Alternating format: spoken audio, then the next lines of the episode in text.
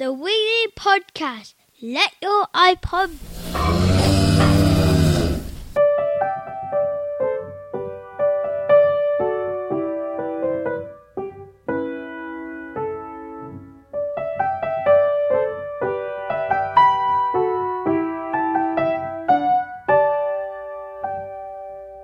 Welcome to the Wiggly Podcast. You asked for cows, we're delivering a load of bull. Any good, Farmer Phil? Yeah, we're in a rush. It's a cowcast day. Shall I speak quickly? yeah, go really, really quickly. do you love your cows? Yeah, I do. They're good. They're very therapeutic. When you wake up in the morning, you say it's a cow day, so you're going chasing them. You have a sad look. No, that depends on who I've got to chase them with and why I've got to chase them. If I've got to chase them for government business that is a complete waste of mine and their time, then I'm liable to be grumpy. However, if Rob and I are off to go and do something constructive with our cows and put them in the right place and get them all sorted out, then that is a positive experience and I enjoy that. And I like working with them. Brown cow, black cow, white cow. Oh, any colour, mix of all of them. And you'll know, dear listener, there's only one cow worth being a cow in the world, and that's the Hereford cow from Hev. Listen, June Saddington says on the Facebook group, I think this is so cool. Congratulations to Wiggly Wigglers. And I thought, oh, she's going to mention the Dell Award, that's nice. But no, it's something really exciting. She says, I see you have won Best Eco Friendly Business from Grow Your Own Magazine Readers Awards. The readers have voted for us. Thank you, Grow Your Own readers. And it's in the January issue 2009 and it's out early to subscribers. And she says, I voted for you. Well, hopefully we had more than one vote, June. But thank you very much. Let's have a Monty Wiggly fact of the week. Montycast, a weekly fact on wiggliness. Only 10% of the cut flowers sold in the UK are grown in the UK, just half the figure of 50 years ago. Another Montycast, a weekly fact on wiggliness, next week. Thank you, Monty. Before we go any further, Noah the cat has just gone into the piano. Any reason, do you think? I expect he's realised it's not very in tune and it needs addressing. I do hope he isn't going to do a number two, Phil. I wouldn't bet against it. Anyway, Ricardo's not on the sofa with us this week, but hopefully he'll be back next week. In the meantime, Hopefully. he will be back next week, Farmer Phil, cheeky. In the meantime, Farmer Phil and I took a walk this morning, a romantic walk on a glorious winter's day. Well, actually, it was hissing down, and we went to the cowshed. So here we go, Farmer Phil and Hev in the cowshed for this week's special cowcast. If you want more than cows, turn off because there's nothing else involved, just cows this week in Bit the of, cowcast. bit of bulls. Oh, yeah, lot of bulls and cows. Dear listener, I've brought you back to Farmer Phil's cowshed. First of all, because we were a little rushed in our last foray, and second of all, because I've got feedback. Welcome, Farmer Phil, to your own cowshed. Thank you very much. now, we're in a different yard now, aren't we? Yeah, we're in the odds and sods and bullpens yard now, if for want of a better word. This is where the bulls spend their winter. They have a pen each, and then we've got a small cattle yard by the side, which currently has got the last couple of stragglers that are due to calve any time. Without being in any way rude, this is a little less plush than the cattle yard next door. This is sort of coming behind the hotel uh, atrium into the rooms in that- London. I think that's a little harsh. I know that the bulls have bent their rails because they fight with each other through them, which makes them look a bit ramshackle, but actually it's quite up together. well, it's not, is there? There's holes in the side. Ventilation, dear. Oh, of course. And also, all the roof is covered in cobwebs. I hadn't, I hadn't noticed um, the requirement to uh, clean and dust the roof of my cowshed lately. Listen, before we get on to the fact that these bulls have got the most boring winter ever, as far as I can see, Well, they use it like a rest. It's not actually boring to them. And a they, rest from bonking. Yeah.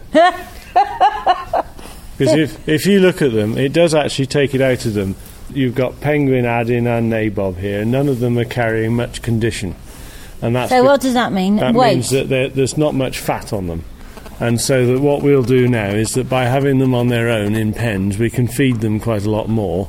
You know, Penguin's had a, a busy old time, and he's sat here and he- he's just having a rest. And they actually quite enjoy. There's also always stuff happening in and around these pens because it's quite central to the whole thing. They've got a few cows next door, and they've got each other, and they they wind each other up all the time. It's quite entertaining watching them do it. So here's Penguin. Yeah. So he is a black bull. he's Aberdeen Angus. Why has he got a ring in his nose and then Adin hasn't? You're not supposed to ask that because by law Adin should have a ring in his nose, Oh, but we never got round to putting one in his nose. oh. When you say Adin, wouldn't it be better to have called him Adam? Well, no, it's just Because he's we, Adam all summer. we didn't name him. Now he is to me a very boring bull. He is uh, what is he? He's Charolais, purebred- Limousin. Pure, no, no, no. He's a purebred Charolais bull. so that's exactly what you don't want. well, I would beg to differ, but I would think. Well, what, it's European bumper, What- muscle, what he gives double is fat, carcass lean. size, and he gives cuts of meat that are larger, and he gives better growth rates and so on. But, But he also I will produ- concur He with you. produces a bigger calf, which is more difficult to catch. That's right. And also, he is the temperament of a, a bull. No, they've got very good temperaments. I mean, you're stood there spouting at me as if you know. Yeah, I The don't know why I did that. the point is that we use the Charolais bull on a crossbred cow, and ideally, if I could get it, it'd be a Hereford Friesian cross cow, British Friesian. Hereford. but you can't get that crossed, which is why we've experimented with other things. But this year, we have started. We've kept back some of Penguin's heifer calves out of an MRI cow. Oh, what now? Come on, come on. And an MRI, Heifer calves out of an MRI. an MRI. Is Billy had an MRI scan. yeah, he did, but it has nothing to do with that. Okay. An MRI cow. It's sort of the, as close as we can get to a British Friesian. So it's a dairy cow that has no Holstein in it, none of this American dairy cow influence, which is so disastrous to us. And so we've used that as the mother, Aberdeen Angus as the father, the female calf. We will then use that as a cow. Now, the first cross, we'll put a Hereford on it, probably, and we might keep the female calves out of that for breeding as well. But the idea is that your suckler cow is at least half either Angus or Hereford. So your mother cow. Yeah. Yeah. And the other half has to be basically something fairly dairy-ish, but not Holstein. Holsteins are complete disasters for the beef industry. Why? All they are is milk producing machines. They're skin and bone. We can't get them to eat enough. They're just disastrous to us. And so, how did you end up with them? Well, they overtook the Friesians and pushed the Friesians out because they produce more milk for the same amount of food. And are they still in fashion in dairying? Because all these things are trends, aren't they? They are, but having said that, they don't last as long as cows because they burn themselves out. And I think that there is a case for saying that the dairy industry will think, well, actually, there's more to life than just producing milk. Now, before we get to Podchef's feedback, Phil, I have discovered why you, as a farmer, wear a baseball cap. And today I've got my cowboy hat on. I've discovered what has happened to the cowboy hat. Do you want to know my results? Go on. What it is is because cowboys used to ride horses, they didn't have a backrest on the seat. So I've discovered that if you have a cowboy that's now moved on to a truck like you, then when you put your head back on the seat, your cowboy hat is tipped over your nose. And you crash. And I've tried this, and it, it that is absolutely what does happen, and that's why you've got no back on your hat. So I've come up with a new design, and that is a cowboy hat from the front that looks brilliant, and from from the back that is flat. You see a sawn off cowboy Yes. hat. Any good? well, possibly. Right, here we go. Pod Chef, also known as Neil Foley, a big droplet of water just fell on Farmer Phil's hat. he says, Wiggly Wigglers podcast was brilliant, as usual. uh, this is me and you in the cowshed, of course. He says, now just a minute, because Canadian farmers graze their cattle year round in knee deep snow and put weight on them during winter. So put that, Farmer Phil, in your pipe. I will put it in my pipe, but they do graze them outside knee deep in snow, but they have what they call sacrifice bits of land so that they feed them out in the field and just ruin that piece of field. And in their case, it's not because they're eating grass, it's because the ground's frozen solid. So it's not going to do them any harm. It's quite dry in the snow. You know, you and I both know if it's freezing cold and the animal's furry, the best place for it is out in the snow. But in our case, I mean, today is a classic example. Oh, it's horrible, The frost just coming listener. out of the ground. It's chucking it down with rain, and if these cattle were out on our land, within five minutes they'd be stood at the gate, miserable, up to their knees in mud. And the difference is that if you've got ground that for whatever reason it can carry them, either it's so dry and gravelly that they just walk about on top of it, and there is ground in Britain like that, over in Norfolk, that the Breckland, that, that that'll work, and down in Ross you can do it to some extent on the sand. But our land, with quite a high clay silt content, is just a non-starter. And I agree with Podchef that you know in parts of the world where they have a proper winter and it freezes solid, fine. You can drive about on it, you can cart your hay out on the thing, and if I could do it, I'd do it. It'd save me littering them every day. What's happening now? I can hear this sort of trickle of bins and things. It's- oh, it's Kevin's, feeding time. Kevin's bringing them their breakfast, hence So, the oh yeah, you're here live, listener. It's like being on Animal Zoo program. Uh, Pen- Oh. Penguin, that's his cue to try and destroy his pen, which he has partly succeeded in doing in as much as he's knocked the wall off the end Why is he doing that then? because he wants his breakfast. Right, And but he get- didn't want his breakfast a minute ago. No, I know, but he's heard Kevin coming and he knows that that will prompt Kevin to tell him to shut up and stop being a silly old bull. Well, but will it prompt Kevin to feed him first before Oh, the yeah. other bill? Oh, so it works. The cattle are oh, God. lowing, the baby awake. Hi, Kev. what are you feeding them? What's he feeding them? He's feeding them our barley mix. So it's homegrown barley, which is rolled so that you, you break the kernel so they can digest the good bit which is inside. And then we mix with that sugar beet shreds, which is energy, sugar, basically. Not produced in Kidderminster anymore. Sadly not. That's come all the way from East Anglia because they've shut all our factories. Yeah. And then we add minerals and we add protein in the form of cooked soya and urea. Soya from where? America. I'm What a afraid. shame. It is, but that's how it goes. There's very little protein in this country, vegetable protein, produced. You used to do fish meal, but okay, that's not We've- vegetable, but uh, we did fish meal in the past, but that's but not on we're, now, we're not allowed to use fish meal anymore. Although it actually did put a fantastic bloom on their coats because it got a lot of oil in it. Yeah, And the traditional thing was that was the best feed additive. And they have ad lib hay, so that's lib hay all day. Yeah, and barley straw to sit on. They'll eat some of that as well. The hay actually is the grass seed straw, so that's the remnants of our grass seed. And the doors are all shut. Will they stay shut all winter, or if, if, if it's a lovely day? Well, you know, do you get a trip out? If it does get nice, this is the, the one of the, the only yard that opens into a field. Yeah. So as if we had a few early calves and it was a lovely sunny day, then yes, we would let them out onto the grass. But essentially, given the normal English winter, they're in and in now. I know it's hard to put emotions onto animals.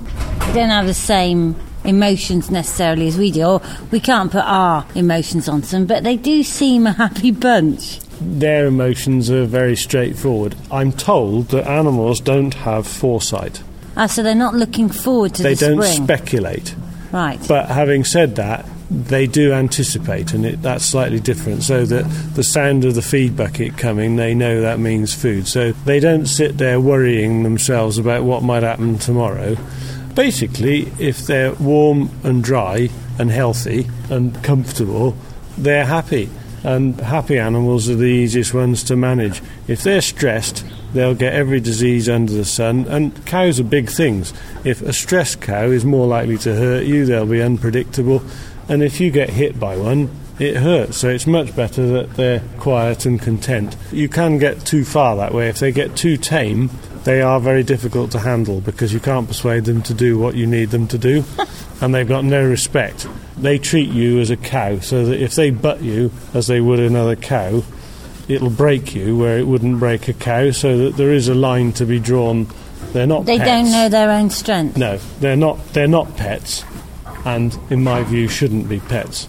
But having said that, that's no excuse not to look after them and keep. But the happy. house cow used to be more of a pet, the Yeah, she'd be a, cow. she'd be a little bit different. That She'd be littler, wouldn't she? well, she'd be handled all the time because she'd be milked twice a day by hand Yeah. and so on. So that would be a little bit of an exception. But in the context of these sort of cattle in a yard, it's quite nice that they have a respect for you.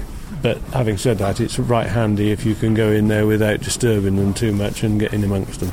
Lastly, I must say that I do have this view of uh, one, two, three, four, five, six, seven, eight perfectly clean bottoms. Perfectly clean. Um, now, you've got the water tank right in the middle. How do you stop it freezing? Because today it's really cold and yet the water hasn't Well- frozen. and what about that pipe? Because that, That- pipe looks exposed. That is the one tank that we do have trouble with freezing because of the way the pipe comes to it. And yeah, if if it is very cold, it will freeze, and you do have to defrost them. If a cow only has access to frozen water, yeah, so only access to ice, could he get enough No, out you- of it? The important thing is that you have to break the ice for them. A cow won't tend to break ice; they can't break it. If you can push through it, then that's fine, but they won't smash But it. he couldn't lick enough to live No. on. No, and they, they do need a good quantity of, of water. Normally, the muck, th- they're on deep litter, so that, that, that we just keep adding straw. Uh, that muck is warm, so that will keep the temperature inside a cattle yard significantly above outside. The cattle themselves, obviously, keep it warm to some extent, but it, the, the real problems happen when you have frost and wind. If there's no wind, it, it'll very rarely freeze inside the cattle yard. If you have a bit of a breeze, then you get into all sorts of trouble. So, when's the exciting stuff happening in this yard? Well, there are two cows in here which should have calved any time, and they don't look very much like calving. But the real excitement will start at the end of this month, first of January, when no, it won't. It'll be New Year's Eve. well, it probably will be New Year's Eve, but it, it shouldn't be when all the rest of them start calving. So that's the next big excitement. The only thing we've got to do to them all between now and then is that we vaccinate them for two diseases called leptospirosis, which some of you may know as Weil's disease, which is a disease transmitted by rats. Oh, yeah, we spoke about that a couple of weeks We, ago. we've, we've mentioned it in the past. In, in the cow, it causes abortion and general lack of fertility, and it is transmissible to humans, so that that's quite a good one to avoid. And BVD, which is a viral disease, Is that related to CJD? no, nothing to do with it. it. It manifests itself in several ways, but in calves it can be pneumonia, but in cows it's a lack of fertility and unexplained dead calves. And so by vaccinating against that, it's just one shot each year, and that just protects her and her calf from those two diseases. And the heifers, which are the calves or cows that are going to have calves for the first time, they will have a shot of selenium which we're deficient of round here. The soil hasn't got enough of it in, so we give them one shot of selenium now before they have their first calf. And that appears to give them enough selenium for the rest of their life. We don't seem to need to do it again. We do give them selenium in the minerals, but the effect of that is if you don't have enough selenium, you have what's called white muscle disease, so that your heart muscles, notably, but the muscles in the calf go whiter and whiter and whiter, and in the end, the heart muscle stops it just dies and so that that's what a lack of selenium causes, and so that cures that. And 2009 should see Farmer Phil closing a few more loops in the local food supply chain. We are What breaking news, dear listener! Breaking news. we're setting up supplying some beef of our own to Kingstone and Thruxton primary school. Oh, you're We've- adopted there, aren't you? I am you're a farmer, adopted. Phil, adopted farmer. And we're just negotiating with the caterers who provide the meals there to do a promotional day where we're going to invite the uh, councillors for a school lunch. I say. So essentially, what we're going to do is to take some of our fat cattle from Will Morgan's and we will slaughter them and have them hung and cut up for beef and hopefully supply some of the schools for sure and other people around and about. You know, we'll, we'll use the rest of the animals in boxed beef and so on and, and see how we get on. Will you be supplying, as we saw in a presentation last week by famous Professor David Hughes, the hoofs at £40 a hoof? Well, my experience of children and food suggests that the schools market may not be the premium market for hooves, but I know that Podchef, who we started this conversation about, is a creative soul in the old kitchen, given Yeah. his culinary expertise. And so, no doubt, he will be able to cast more light on how to cook a cow's hoof in a fashion that makes it edible. Now, where was it? They were 40, 40 pounds, think. Japan. So, Pod Chef, here's your next challenge from Wiggly Wigglers. You've done the Opinel knife video, which was unbelievable. Now, can you make a cow's hoof tasty? And my second request is, Farmer Phil, can we please have the skins? That may be more difficult because of the rules in the abattoir and how they're dealt with, but we can certainly ask. It's probably a case of we can, but we'll have to have them fresh, as it were, and send them to the tanners. But we will see how we go. So it's uh, me, Ben Fogle, report, and Kate Humble reporting from Feeding Animals at the Zoo. You were here live, dear listener, on the morning that Farmer Phil and I are, are dressed up to the nines in uh, cold weather gear, but off to see the bank manager. Dun dun dun. Great, can't wait. So, as I said, nothing else but cows. Don't know where Richard is. So it's goodbye from me, Heather at the Wiggly Sofa. And it's goodbye from me, Farmer Phil. Hello. Oh, honestly. There's a shame. He's too late. If you want to put a Wiggly review up on iTunes, we would be tickled pink. Rich, you're late. That's the most concise he's ever been.